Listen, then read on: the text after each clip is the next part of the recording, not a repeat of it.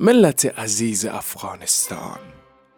وقتی به یاد شما میافتم دلم می شکند قلبم درد می گیرد زبانم به من من می افتد و با خودم های های گریه می کنم زیرا فقط ما بودم که واقعا می خواستم به شما خدمت کنم.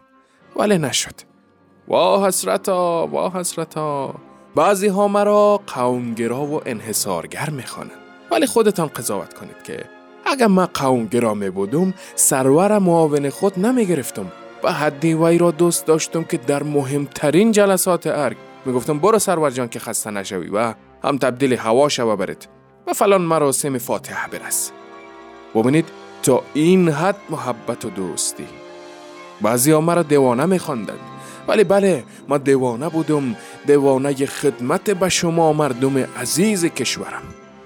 وقتی کاری را انجام می دادم دلم می شد به افتخار شما خدا بینتان انتحاری کنم.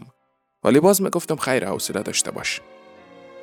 خدماتی که ما در تاریخ بشریت کسی نکده. حقوق بشر که هیچ بلکه به حیوانات هم حق دادم که در انتخابات ها بتوانند رأی بدهند و رئیس جمهور انتخاب نمایند. یک پروژه را بارها و بارها افتتاح می‌کردم که کنه نشود.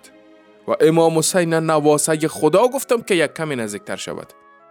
اگر بازم توفیق خدمت به شما مردم را یافتم میایم و قوانین رنگ و رخ دیگری میبخشم.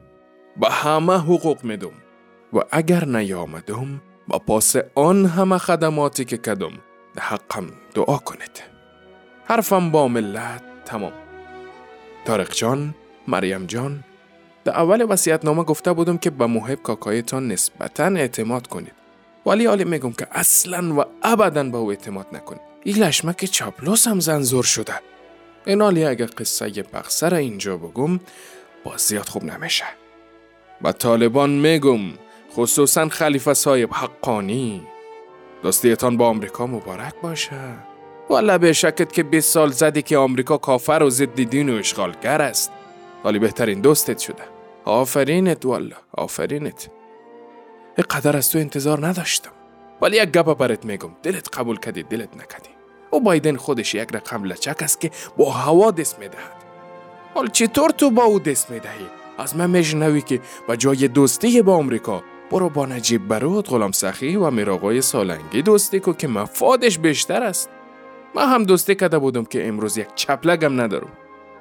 گپ آخرم همی که اگر خیال برگزاری انتخابات داشتید پیش از پیش چندین رم گزفند آماده داشته باشید و حقوق گزفندان در انتخابات زیر پا نکنید که بسیار مؤثر و مسمر خواهد بود.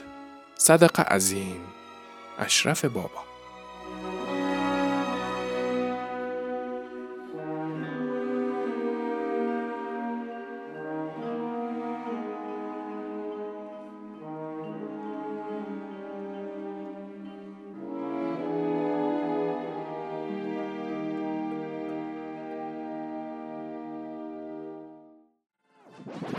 رادیو آرا.